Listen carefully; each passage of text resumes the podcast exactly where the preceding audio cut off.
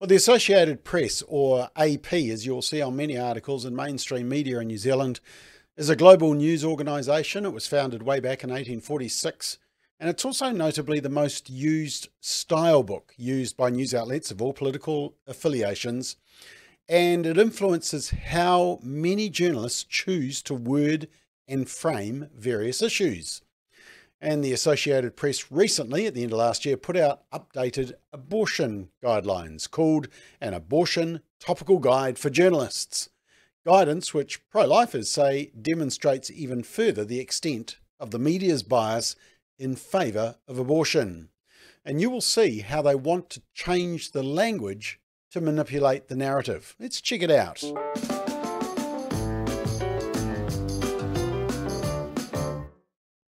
So right from the start, you can see the manipulation of the language to suit the narrative. The organisation advises journalists against using the term abortionist because it supposedly connotes a person who performs clandestine abortions. Really? Well, the term's actually been in use since eighteen eighty-four and, according to Merriam-Webster, is defined as one who induces abortions. Uh... What else are we supposed to call them? Once again, are we trying to lessen the, or make better the image of an abortion and lessen just how grotesque that role is? The style book, style book then goes on to state that the term late-term abortion should not be used to define an abortion carried out late in a pregnancy. And Live Action News, which is the organisation which Lila Rose from the U S A set up, and by the way, she's speaking at our forum on the family later this year. Yeehaw. But Live Action News notes that the Associated Press has taken issue with the term late-term abortion, despite the fact that the media has used this terminology for decades to mean an abortion committed late in pregnancy, such as the second and third trimesters. Uh, in fact, even abortion business websites themselves have long used that terminology, as have media outlets and the pro-abortion Guttmacher Institute in the U S. The American College of Obstetricians and Gynaecologists is a pro-abortion entity, and it frequently changes the terminology to match its ideology. And that's what A P, the media, are responding to. But even in New Zealand, I mean, someone needs to tell the government website Decide, because on their website it says late is fourteen weeks on, fourteen, even earlier than twenty weeks.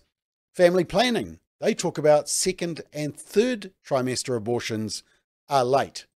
They better tell the mainstream media stuff to get it right. Here they are talking about late-term abortions, and they might even need to uh, tell this to pro-abortion politicians like ex-National M P Amy Adams. Difficult, uh, of incredibly fulsome attention, and, and recognising it as one of the most difficult decisions they will make in their life, as they do now. Not only do I not think this bill will lead to a flurry of late-term abortions... Oh, hang on. Late-term abortions. Well, according to the Associated Press, they all need to stop saying late-term abortion, because the last thing they want to do is tell the truth and put people off killing the unborn child.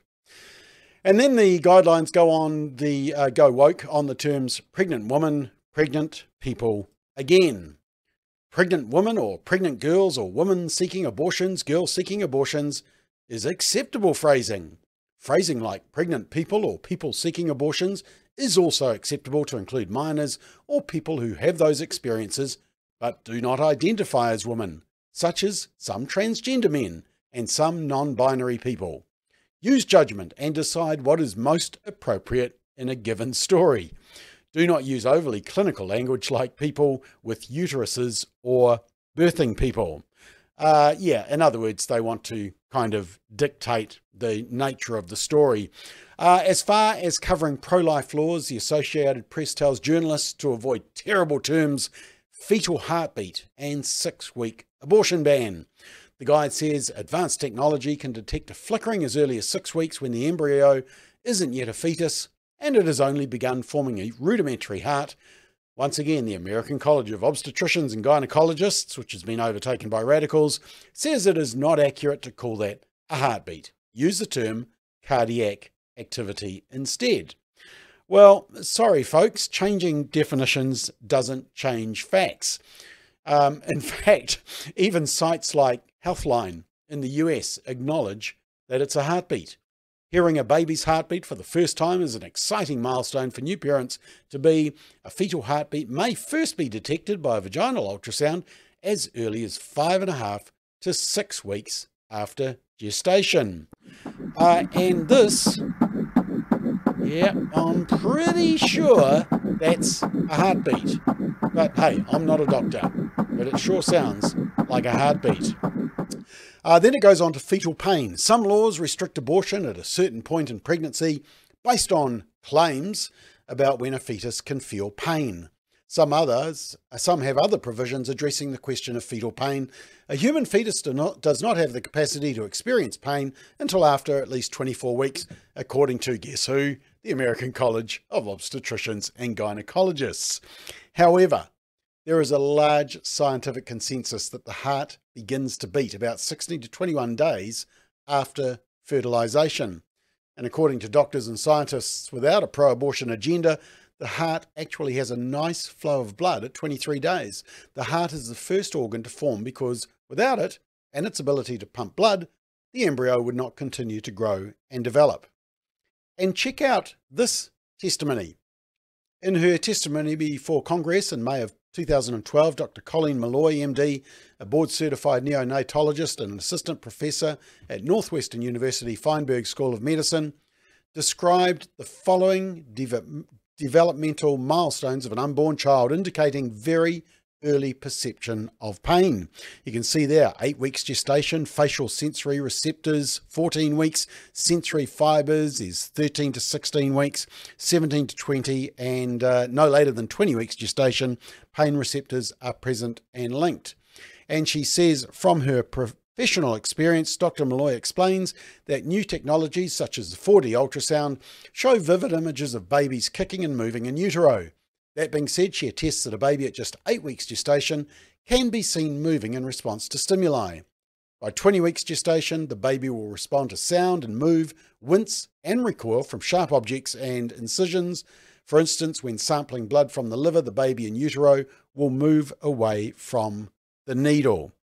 Uh, in other words, they're denying the existence of the embryonic heart simply because it inconveniences the pro-abortion agenda.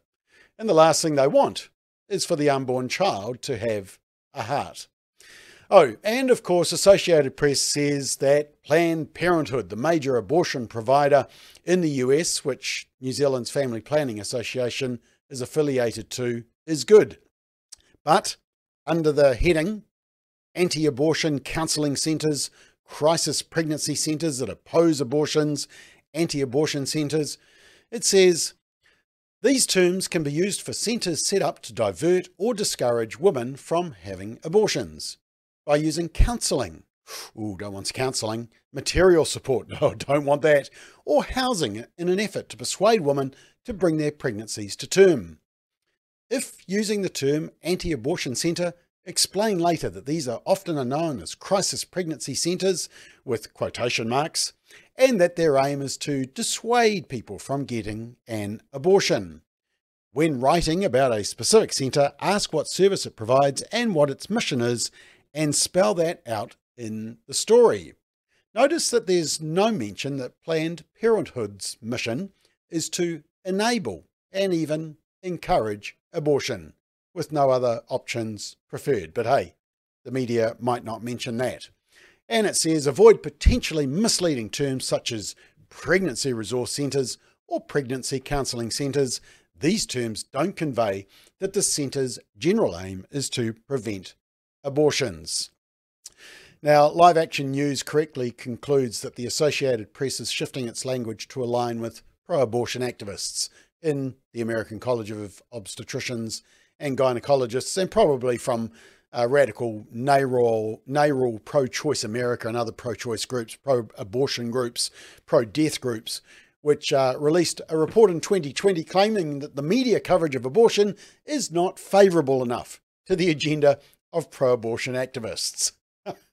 Not favourable enough to abortion? Yeah, right. Uh, Students for Life of America said, quote, the Associated Press is gaslighting as policy and joining the pretense that changing definitions changes facts, and is putting pro-abortion politics over facts to weaponize discourse, end quote. quote.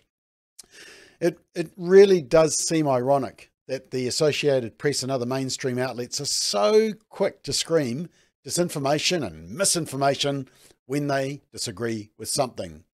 They really need to take a look at themselves for disinformation and manipulation of the language. But if you can change the language, you can change the debate. Don't let them.